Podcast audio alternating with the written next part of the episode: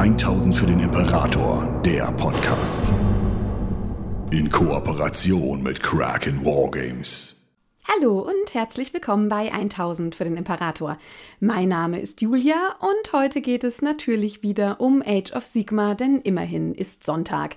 Und heute haben wir einen ganz speziellen, sehr, sehr viel gewünschten Gast, nämlich den letzten der großen vier Chaosgötter. Es geht heute um Zinch. Und wir beginnen mit der eigentlich immer gleichen Frage, denn wer ist Zinch denn nun im Age of Sigma-Kontext gerade tatsächlich und was hat der Gott eigentlich vor? Er ist auch hier einer der vier Chaosgötter. Er ist die Verkörperung der Anarchie, der Wandler der Wege, der Herr der Geschicke, der große Verschwörer und der, den man auch den Architekt des Schicksals nennt. Er ist der Gott, der Magie und List in sich vereint, derjenige, der für Täuschung und Hexerei steht, dessen Diener und er selbst Hinterlist und Verschwörung als die wichtigsten Werkzeuge betrachten. Und natürlich ist er auch der Gott, der Magie als die mächtigste Waffe nutzt, um den Wandel, den er so sehr in die Welt bringen möchte, auch in eben jene zu werfen. Auch hier ist er ein Bruder von Korn, Nörgel und Slanisch, wobei sich hier die große gehörnte Ratte noch ins Pantheon eingeschlichen hat, der er verhältnismäßig neutral gegenübersteht. Er ist ein Teilnehmer am großen Spiel, wie er es nennt, jener ewige Krieg der Chaosgötter gegeneinander, der ständige Versuch, dass einer von ihnen die endgültige Vorherrschaft erringen kann, und für ihn ist natürlich gerade dieses große Spiel voller Unterhaltung und Gelegenheiten, das, wofür er geschaffen wurde und das, was er verkörpert, in dieser Welt auch zu voller Blüte zu bringen. Seine Pläne und seine Ambitionen sind ihm das Wichtigste. Er arbeitet aber genauso sehr an der Manipulation der Pläne seiner Brüder.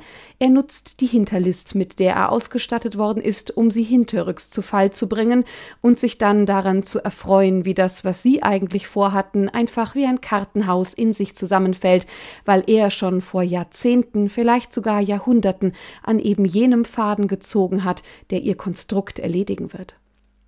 Im Gegensatz zu seinen Brüdern spielt er hauptsächlich im Reich des Chaos gegen sie. Natürlich ist er genauso in den Reichen der Sterblichen unterwegs, aber dort geht es meist nur um seine eigenen Vorteile und um die Verbreitung seiner Kulte. Er agiert im Reich des Chaos gegen seine Brüder, dort findet er, hat er das größte Schlachtfeld gegen sie.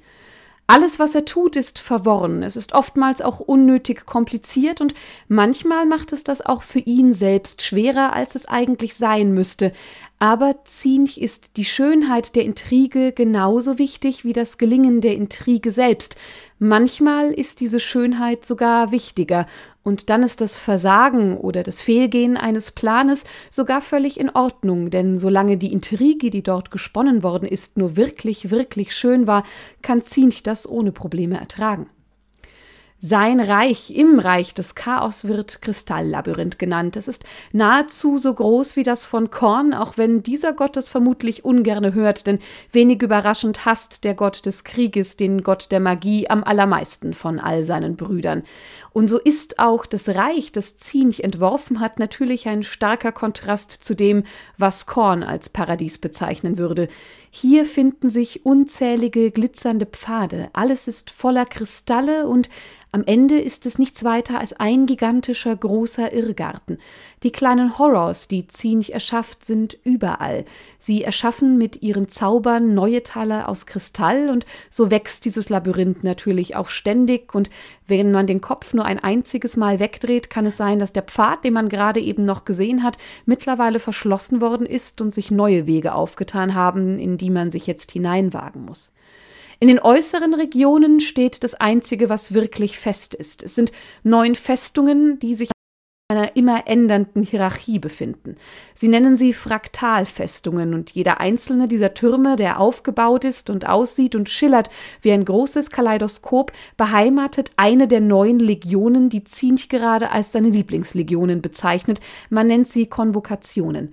Er ist ein launenhafter Gott, wie viele der Chaosgötter es wohl sind. Seine Liebe ändert sich ständig, seine Favoriten ändern sich dauernd, aber es gibt auch hier innerhalb der Legionen einige wenige Konstanten. Sie werden immer von einem mächtigen Dämon beherrscht, den Zinch gerade sehr liebt, sei es, weil er große, intrigante Taten begangen hat oder weil er ihm ein großes Geschenk gemacht hat. Und dieser Overseer erhält vom Gott selbst nun seine Befehle und gibt die Version dessen, was er für die Wahrheit hält, an die Legionen weiter, die ihm unterstehen. Es ist ein ständiges Wetteifern um die Gunst von Zinch. Man will unbedingt eine dieser Festungen besitzen, wenn man gerade keine hat, denn damit gehen unheimliche Privilegien einher. Die Gesamtzahl aller Konvokationen, die es insgesamt gibt, ist immer im Wandel, aber es sind nie weniger als neun und ihre Zahl muss immer durch neun teilbar sein, denn das ist die Zahl, die Zinch am meisten liebt, wie jeder Chaosgott seine eigene Zahl hat. Die aktuellen Neun nun halten ihren Status seit Beginn des Zeitalters des Sigmas, was im Reich des Wandels und für Kreaturen, die dem Wandel ständig unterworfen sind, eine unglaublich lange Dauer ist aber zumindest ändert sich, wie hoch sie in der jeweiligen Gunst stehen. Manchmal sind sie auf dem neunten Platz, manchmal auf dem zweiten und ständig versucht man ganz, ganz oben zu sitzen, damit sie nicht nur auf einen blickt, wenn der Gott des Chaos seinen Blick denn endlich einmal wieder auf diejenigen, die ihm folgen, richtet. Im Herz dieses Reiches ist die sogenannte unmögliche Festung, der Sitz des Gottes selbst, und dort sitzt Zinch, der Gott mit der wohl fremdartigsten Erscheinung, wie Slanisch hat auch er tausend Namen und Gesichter, aber im Gegensatz zu diesem Bruder ändern sich diese Namen und Gesichter in einem Wimpernschlag und kehren auch einfach zurück. Dort, wo Slanisch für eine Weile eine bestimmte Gestalt annimmt, die er dann nie wieder haben möchte, wandelt Zinch sich ständig, dauernd, ist niemals in Ruhe und würde niemals auch nur für wenige Minuten die gleiche Gestalt haben. Auf und unter seiner Haut bilden sich ständig neue Gesichter, manche, die man ertragen kann, manche, die so widerlich verzerrt sind, dass man sie gar nicht lange anblicken kann, und sie haben auch nur Hohn für diejenigen, die dumm genug sind, ihrem Blick zu begegnen. Wenn er spricht, dann verschwinden sie, tauchen an anderen Stellen wieder auf, aber immer wiederholen sie das, was er sagt, kommentieren das, was er in die Welt spricht, verändern die Worte manchmal auch, ziehen Silben lang, fügen neue Weisheiten hinzu und haben alle aber immer das gleiche gleiche Ziel. Es geht darum, Zweifel im Herzen des Zuhörers zu sehen.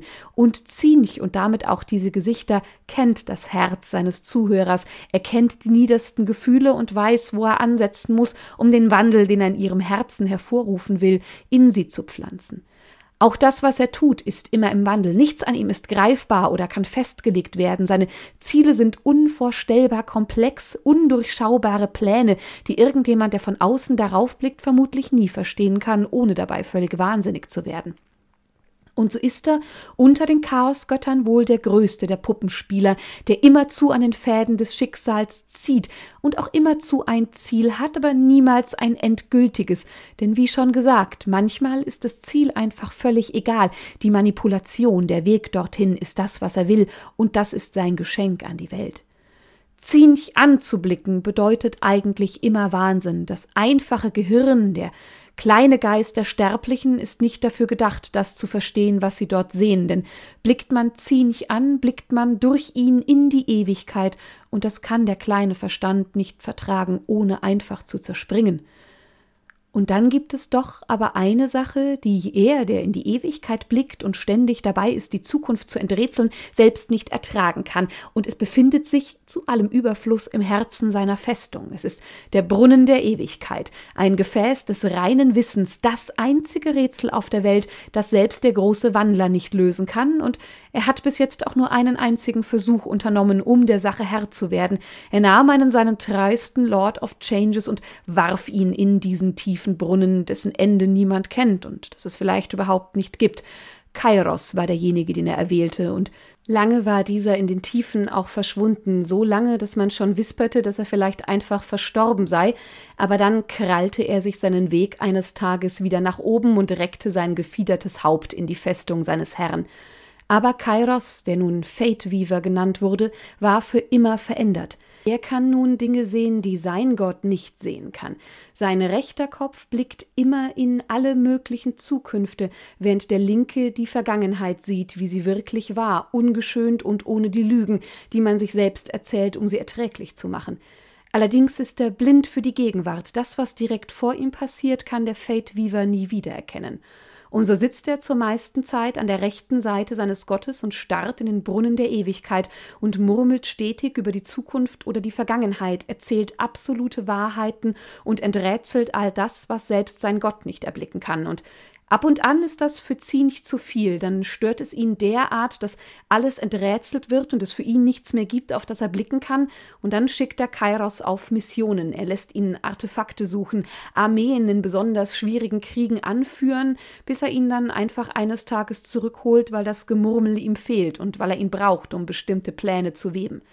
Kairos ist ein grausamer Gegner. Zwar ist er immer verletzbar, weil er die Gegenwart nicht sieht und ein Schwert, das auf ihn herniedersausen würde, vielleicht gar nicht bemerken kann, bevor es ihn durchbohrt, aber nichtsdestotrotz ist er ein absoluter, ein mächtiger Magier, und er sieht tausendfach in die Zukunft und weiß in den Schlachten oft, was er tun muss, um vielleicht sogar jene eine Zukunft herbeizuführen, in der er und diejenigen, die er anführt, nun siegen werden. Zinch selbst verlässt seine Festung ungerne. Er ist versunken in seinen Gedanken und so hat er sich seit Jahrhunderten nicht aus der unmöglichen Festung bewegt. Dort ist er in der verborgenen Bibliothek, liest aus den Fäden des Schicksals und schickt seine Legionen immer dann aus, wenn ein neuer Plan fertig gesponnen ist und er ihn in die Tat umgesetzt sehen will. Er gibt die Befehle und dann sitzt er in dieser verborgenen Bibliothek und blickt auf das, was passiert, spinnt an allen möglichen Auswirkungen weiter und manchmal bewundert er auch einfach nur die Intrigen seiner Kinder, die sie natürlich auch immer gegeneinander führen. Er beobachtet, wie jeder Faden des Schicksals passend in den großen Teppich der Welt eingewebt wird, dessen Muster er als einziges erkennen kann, und blickt auf das, was sich an Verderbnis mit jedem weiteren Jahrzehnt, das ins Land zieht, weiter und weiter entspinnt, bis vielleicht irgendwann jene vom Chaos geprägte Zukunft dort vollständig gewebt sein wird, auf die Zinch am Ende natürlich immer hinwirken wird. Er hasst Nörgel am allermeisten.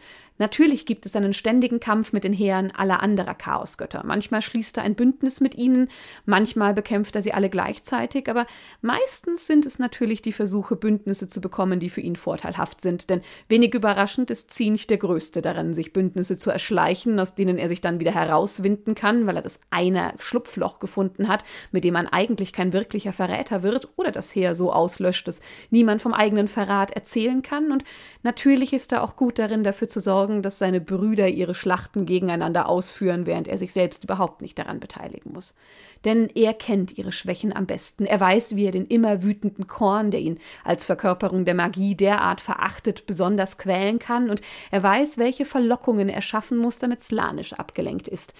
Aber mit Nörgel ist es seine ganz eigene, eine ganz andere Sache, denn dessen Natur steht zu stark im Konflikt zu dem, was Zinch möchte. Es ist ein erbitterter Wettstreit zwischen den beiden. Hier stehen Hoffnungen, Ambitionen und Wandel gegen die Gewohnheit an die Verzweiflung, die Nörgel predigt.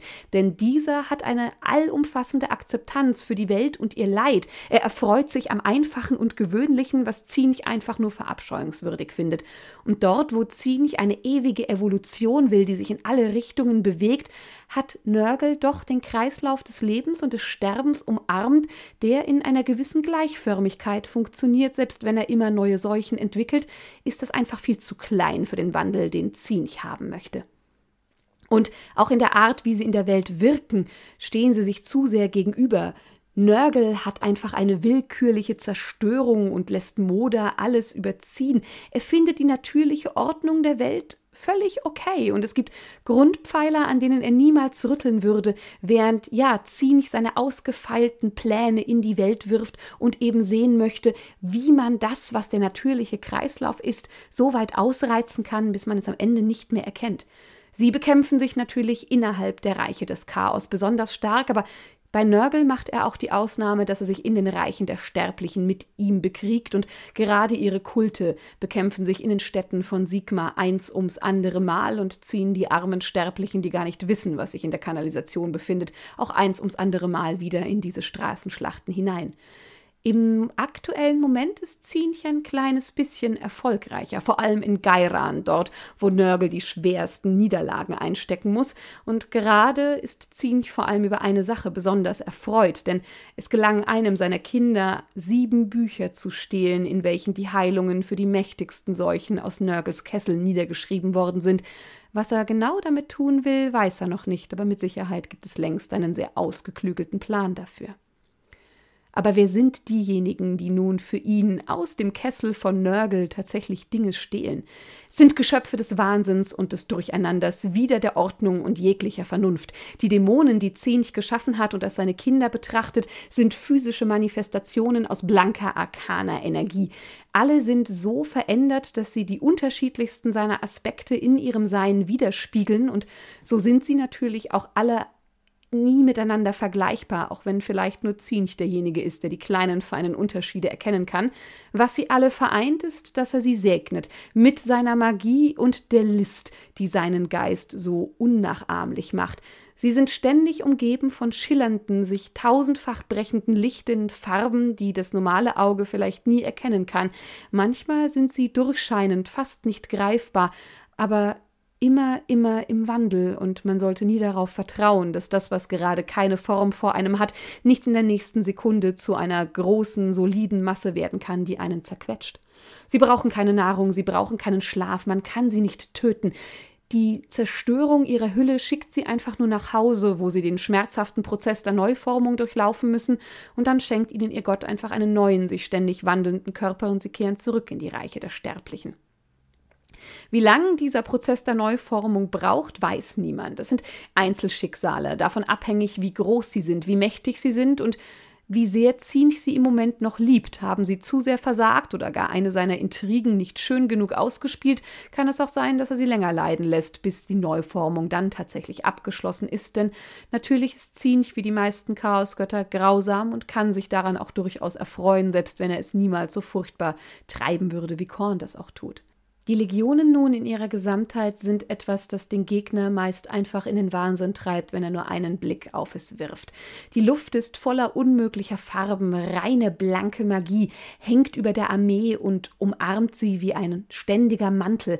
Man sieht die Pink Horrors überall, die mit ihrem Schnattern und Kreischen die Armeen begleiten und ihre Magie, die einen ein ums andere Mal direkt töten kann, weil man diese kleinen Dämonen vielleicht auch einfach unterschätzt.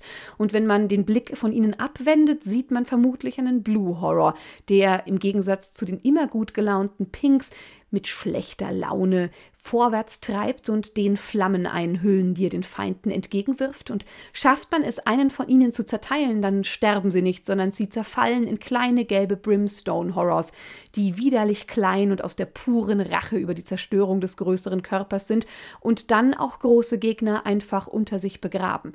Sie sind eigentlich geschaffen als Sklaven und sollen Befehlen folgen, und manchmal tun sie das auch, aber Zinch hat sie launenhaft und wütend geschaffen, und damit muss man sich ständig und immer auseinandersetzen. Wenn man den Blick von ihnen abnimmt, dann sieht man oftmals in das verzerrte Gesicht von Flamers widerliche Gestalten, die derart mutiert sind, dass man manchmal nicht einmal mehr weiß, aus was sie geschaffen worden sind, aus deren Gliedern Flammen nach oben steigen, während in den Himmeln Burning Chariots fliegen und Screamers, deren ohrenbetäubende Schreie einen taub machen, bevor man den Verstand verliert und angeführt werden sie alle von den Lords of Change, von vogelartigen, mächtigen Magiern, deren listenreiches Gehirn und deren von Ehrgeiz getriebener Charakter sie zu den perfekten Champions von Zinch macht, und sie stehen den Heralden und den Kulten der Welt vor, und sie geben auch immer den Kurs vor über die Befehle, die Zinch ihnen gibt und die sie so interpretieren, wie sie sie für richtig halten. Sie sind es, die noch am allerersten verstehen, was der große Gott plant, und deswegen leiten sie die Armeen auch an. Die schillernden Heere sind in ihrem Aufbau natürlich auch im absoluten Gegensatz zu dem, was seine Brüder schicken. Der ständige Wandel sorgt dafür, dass es keine wirkliche klare militante Ordnung gibt. Es gibt keine wirkliche klare Hierarchie, bis auf die wenigen festen, bereits erwähnten Konstanten. Ein Lord of Change führt und alles ist in die Zahl neun geteilt, denn das ist es, was Zinch erfreut. Sonst aber bestimmen die Konvokationen selbst, wie die Armee sich benimmt. Meistens erkennt hier auch nur wieder der Gott selbst, was die Konvokation besonders macht und natürlich auch der Lord of Change, der ihnen vorsteht. Es gibt einige, die lieben die Spionage, die Intrigen, das politische Ränkespiel und die heimlichen Zauber am allermeisten, während andere Magie und Mutationszauber nutzen, um den Feind zu schwächen und wie bei jeder Chaosarmee vereint sie aber in ihrer Unterschiedlichkeit natürlich das eine große Ziel. Die Gunst ihres Gottes muss errungen werden. Er muss sie lieben und ihnen vielleicht Belohnungen in Form einer Fraktalfestung geben. Und um das zu erringen, zeigen sie ihm regelmäßig ihre Tribute und dann verkündet er sein Urteil, vergibt die Fraktalfestungen neu oder bestätigt auch einfach nur, dass diese Konvokation seine Liebe immer noch am allermeisten verdient und immer noch am allerersten Platz im Kristalllabyrinth leben darf. Der Vorteil, geliebt zu werden, ist nicht nur, dass Zinch einem größere Mutationen schenkt und dafür sorgt, dass der eigene Körper immer vogelartiger wird, sondern die Gefallenen aus der eigenen Legion werden auch schneller erhoben und manchmal bekommt man besondere Waffen von ihm, die man dann im abscheulichsten aller Wandelmöglichkeiten gegen den Feind führt. Wie nun kommt aber Zinch in die Reiche der Sterblichen? Wie seine Brüder auch, musste er erst einmal ganz langsam in sie hineinsickern. Er verführte die Sterblichen mit Versprechen von Macht und Ruhm, mit Versprechen über verbotenes Wissen und Unsterblichkeit, die sie dann erringen könnten, wenn sie ihm nur folgen würden. Und so gründeten sich in den Städten die sogenannten Arcanite Cults, Kulte, die ihm dienen und huldigen und die in allen Städten, die Sigmar und sein Pantheon der Ordnung so sorgfältig aufbauten, im Untergrund wuchsen und gediehen. Sie wurden von kleinen Gruppen von Kriegsmagiern angeführt, den mächtigsten unter den Magiern, die sich Kabal nannten. Und natürlich ist das Ziel auch hier die Erfüllung der Ziele ihres Gottes.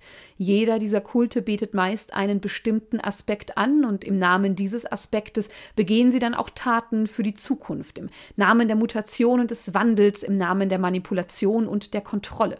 Selten führen sie offenen Krieg, aber natürlich sorgen sie sehr viel dafür, dass Menschen in den Rücken gefallen wird. Es wird gesponnen, gelogen und betrogen, bis diejenigen, die sie um den Finger gewickelt haben, sich am allerbesten einfach selbst zerstören. Sie bestehen immer aus drei bis neun Covens und diese Covens bestehen erneut aus drei Gruppen, die sich Sekten nennen.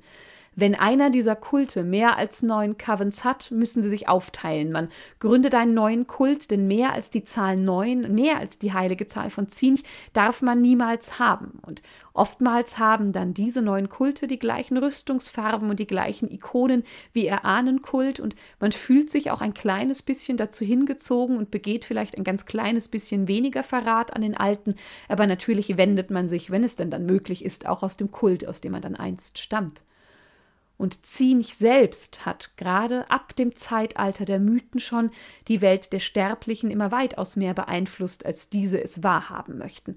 Er hat in eigentlich allen großen Dingen, die irgendwie passiert sind, seine Finger im Spiel, vor allem aber in der einen großen Sache, die die Chaosgötter wirklich geschwächt hat und worüber er sich bis heute freut, auch wenn er darüber nicht offen reden kann.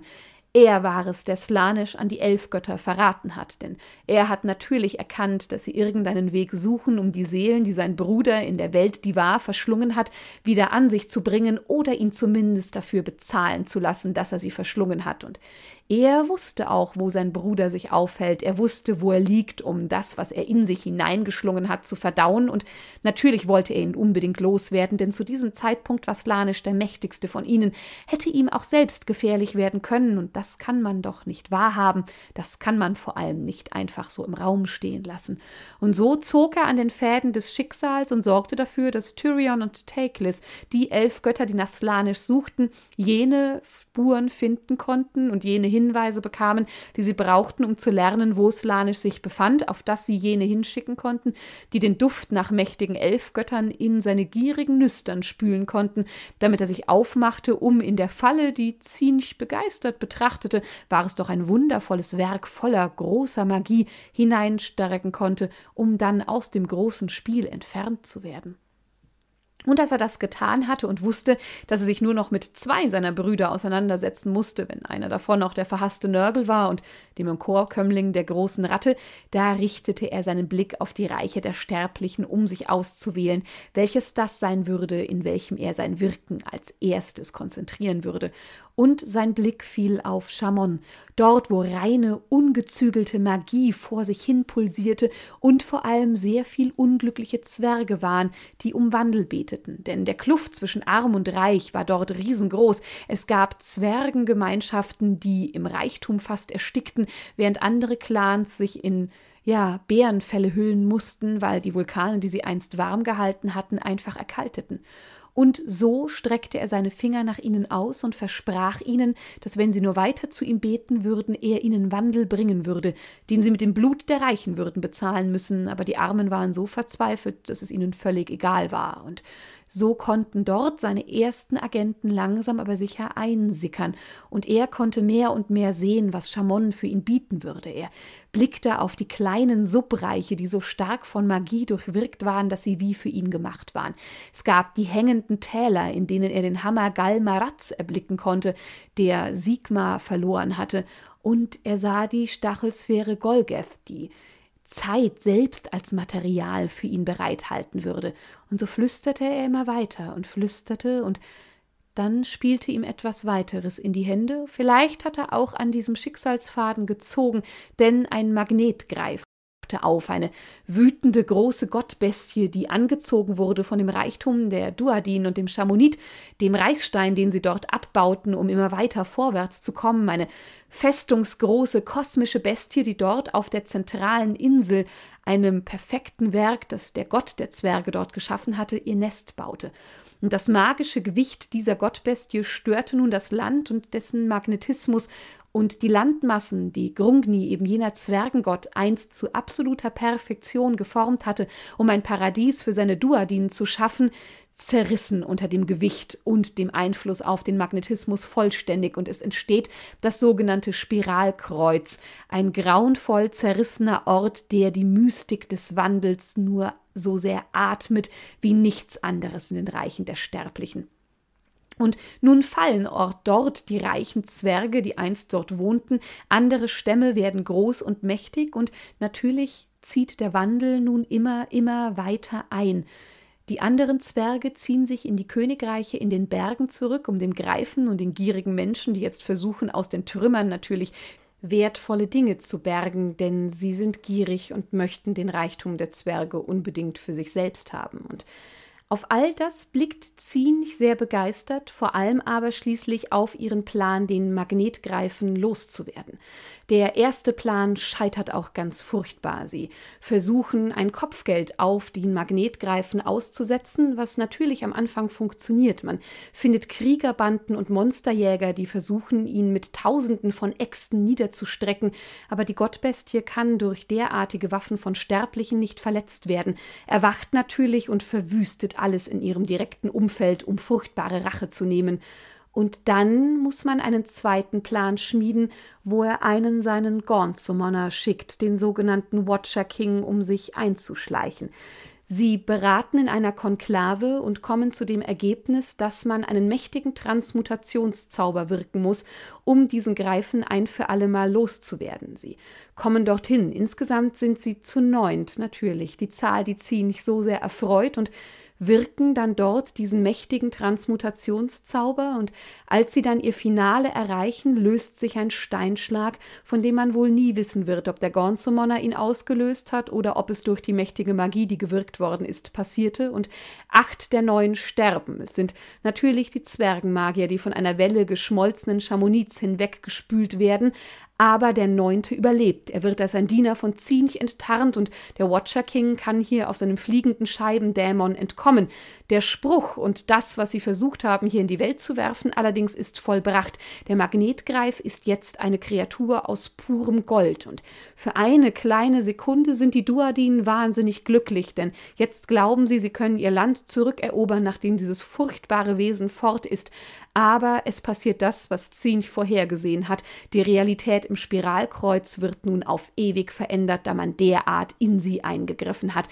Der Todesschrei der Bestie, bevor das Gold ihren Kopf vollständig umschließt, zerreißt die Realität über den Inseln und die fliegenden Dämonenschrecken von Zinch dringen ein und das Zeitalter des Chaos beginnt für Chamon. Die Zwergenfestungen in den Bergen werden zu Todes fallen, denn natürlich streckt Zinch seine Finger auch danach aus und seine Dämonen können fliegen. Sie kommen von oben und schließen die dort um ihr Leben kämpfenden Duadin ein. Die Bergkönigreiche schaffen es irgendwie zu überleben. Es gibt einige erfolgreiche Widerstandsnester, aber natürlich konzentrieren seine Dämonen ihre Angriffe mehr und mehr und der Gott der Zwerge greift nicht ein, da er in Asyrheim gebunden ist und so kann Zinch in Chamon schalten und walten, wie er möchte und nimmt eine Festung nach der anderen ein, während der Gott dem Untergang seines Volkes hilflos zusehen muss. Es gibt einige, die schaffen es, seinen Dämonen zu entkommen. Sie bauen Himmelshäfen und große Landeplattformen, sie militarisieren sich dort oben in den Himmeln und errichten schwebende Königreiche.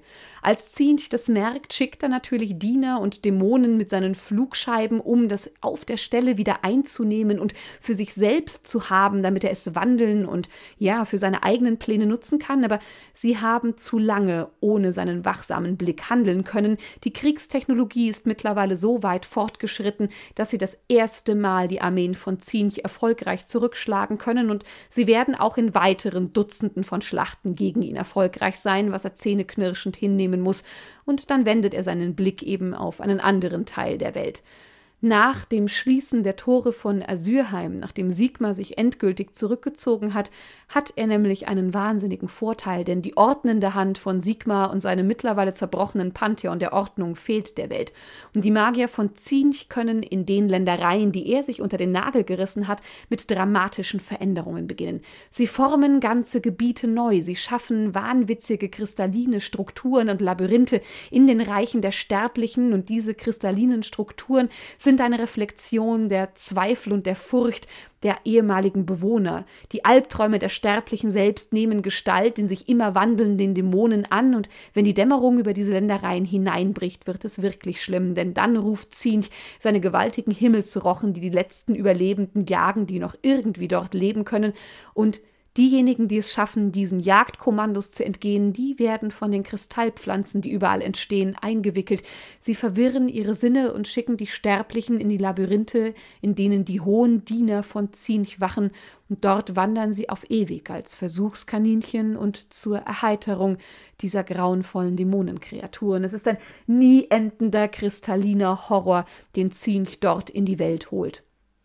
Und er findet nun den Ort, an dem Galmaraz ruht, der große Hammer Sigmas, der für ihn so wichtig war, dass er seinen Verlust als absolute Niederlage anerkennen musste gegen Archeon. Er findet ihn in den hängenden Tälern von Chamon und entsendet seine Schergen und eine Gottbestie dorthin, damit sie in den verlassenen Bergen von Anvrok darauf acht geben können, dass man es nicht stiehlt, bis Zinch weiß, was er mit diesem Geschenk tun möchte. Es ist die Gottbestie Argentine, die in der Ruine einer Zwergenmetropole ruht ruht und darauf wartet, dass sie all jene verschlingen kann, die dumm genug sind, dorthin zu kommen. Es ist eine gute Welt für Zinch, es ist eine gute Welt für die Götter des Chaos, aber dann öffnen sich die Tore von Asyrheim nach ewigen Jahrhunderten erneut und die Stormcast Eternals, diese perfekte Armee von Sigmar, tritt in die Welt. Und gegen Zinch werden die Celestial Vindicators geschickt. Sie stehen vor den Toren der Ruinen eben jener Metropole, in der Argentine ruht und wartet, und sie sind dumm genug, einen Angriff auf jene Ruinen zu wagen, der allerdings von den Hexenmeistern, die dort ebenfalls sind, zurückgeschlagen kann. Die Magie des Mächtigsten von ihnen sorgt dafür, dass der Lord Celestan der Celestial Vindicators zu einer Statue aus lebendem Metall wird, ehe er zerspringt und zurück nach Asyrheim gerufen werden kann, wo er neu geschmiedet werden muss. Aber er kehrt nicht nur mit einer Niederlage zurück, nein, er hat Galmaraz gesehen, der durch die Bresche, die man schlagen konnte, hell und strahlend geschimmert hat. Und so wird nun ein Kreuzzug ausgerufen, den man entsendet, um den Hammer endlich zurück nach Hause zu holen. Aber natürlich hat Zinch bereits in die Zukunft gesehen oder der Fate Weaver hat es ihm gewispert und er reißt die Ruinenfestung aus dem Land heraus und bringt sie in einen weiteren schmelztiegelartigen Krater aus geschmolzenem Kristall dort in den Bergen, wo Argentine in den Himmeln deutlich besser darüber wachen kann. Und fast hätte es auch geklappt, hier den Hammer für immer zu behalten, aber die Stormcast Eternals schaffen es, den Gottdrachen Dracothion, einen alten Verbündeten von Sigma, dazu zu bewegen, sich in den Kampf einzumischen und eben jene Gottbestie so lange abzulenken, bis sie den Hammer zu greifen bekommen. Auf dem Boden müssen sie sich Armeen gegenüberstehen, die eine Verbindung von Korn und Zinch darstellen, was Ein großer Beweis dafür ist, wie wichtig Galmaraz tatsächlich für das Schicksal der Welt zu sein scheint, denn wenn Korn seinen Champion entsendet, um dort Zinch zu helfen, will das etwas bedeuten. Aber am Ende ist auch dieses Bündnis völlig erfolglos. Korns Champion Cool wird erschlagen und man erreicht den Hammer. Und durch das Aufheben des Hammers wird Galmarats mächtige Kraft freigesetzt und es wird dafür gesorgt, dass diese Ruinensplitter aus dem Herzen Chamons verbannt werden und in das Reich des Chaos ins Kristalllabyrinth zurückgeschleudert werden können. Die noch anwesenden Hexenmeister erschlägt nun der Lord Celestan mit Galmaraz, ehe er ihn zurück nach Sigma bringt, der nun leider seine Armee fertigstellen kann, was Zinch vielleicht vorhergesehen hat, aber nicht als wirklich gutes Ende betrachtet betrachten werden würde. Nichtsdestotrotz ist für Zinch all das, was passiert, gar nicht so schlimm. Natürlich, nun sind die Stormcast Eternals da, die Ordnung erhebt sich erneut, man, ja, wendet sich gegen das Chaos, wo es eigentlich einst Vormachtsstellung hatte. Tausende seiner Anhänger sind tot und hat Galmaraz nicht mehr, um ihn für seine Pläne zu benutzen aber am Ende ist er doch auch der Gott, der es immer schaffen kann, aus einer schlechten Situation etwas Gutes zu machen. Denn nun entstehen wieder neue Zivilisationen, in die er seine Agenten schicken kann. Dort können sie manipulieren, lügen und täuschen. Sie können sich unter die Flüchtlinge und die Emporkömmlinge mischen und sie können ihnen versprechen, dass ihre Not oder ihre Ambition ein offenes Ohr findet. Er verspricht ihnen natürlich erneut den Wandel, den sie in der Gesellschaft haben möchten. All das nur für den geringen Preis ihrer Seele. Und wieder lässt er seine geheimen Kulte die Städte unterwandern. Die Arkanites sind überall und vermehren sich natürlich rasend schnell. Er wispert in die Ohren der Gelehrten, die derartig blasphemische Dinge aufschreiben, dass jeder, der sie liest, auf der Stelle wahnsinnig werden muss. Und er schafft es, einen Architekten zu umgarnen, der Dutzende Städte für Sigma und die Ordnung errichtet, der sie nun so baut, dass eine Invasion der Chaoshorden von Zinch jederzeit möglich wäre. Aber noch lässt er es nicht geschehen, noch wartet er. Er möchte Sigma am Ende erst einmal zeigen, dass dieser nirgends sicher sein kann vor dem Chaos, dass der Tag kommen wird, an dem er endgültig bezahlt und sich erneut nach Asyrheim zurückzieht. Aber vielleicht wartet Zinch dann dort auch schon längst auf ihn, weil er einen Plan entwickelt hat, der vor Jahrtausenden schon begann. Und Zinch umarmt natürlich auch das Nekrobeben mit beiden Armen. Das ist ein absoluter Wandel, der die Weltgesetze auf den Kopf stellt, der die Magie in die Welt spült. Und zwar müssen seine Armeen sich auch gegen die neu erstandenen Nighthorns wehren und er verliert eins ums andere Mal große wichtige Teile an diese widerlichen Armeen von Nagash. Aber für ihn ist die Magie, die freigesetzt worden ist und der Wandel, das wirkliche Geschenk, das ihm das gebracht hat und auch die Endloszauber, die nun in der Welt stehen, sind etwas, mit dem er, der die Magie so sehr liebt, natürlich wunderbar agieren und weiterarbeiten kann. Und so ist Zinch wohl von allen Chaosgöttern am allerbesten auf diese große Sache, die dort nun passiert, vorbereitet und derjenige, der das Nekrobeben am allerersten empfängt und für wunderbar hält. Und Vielleicht spinnt er auch schon einen großen nächsten, einen wundervoll widerlichen Plan, wie er das, was Nagash dort getan hat, für sich selbst nutzen kann, um, ja, Sigma die Lektion zu erteilen, die der Gottkönig aus seiner Sicht verdient hat, um seinen Teppich der Verderbnis, der einst, vielleicht sogar bald, über die Reiche der Sterblichen ausbreiten zu können und als Sieger im großen Spiel gegen seine Brüder hervorgehen zu können. Ja, das nun also zum Gott des Chaos Zinch. Wie üblich hoffe ich, ihr hattet sehr viel Spaß beim Zuhören. Wünsche euch noch einen ganz fabelhaften Tag, wann ihr das auch immer hört. Und dann hören wir uns nächste Woche zur 20. Folge von Age of Sigma erklärt.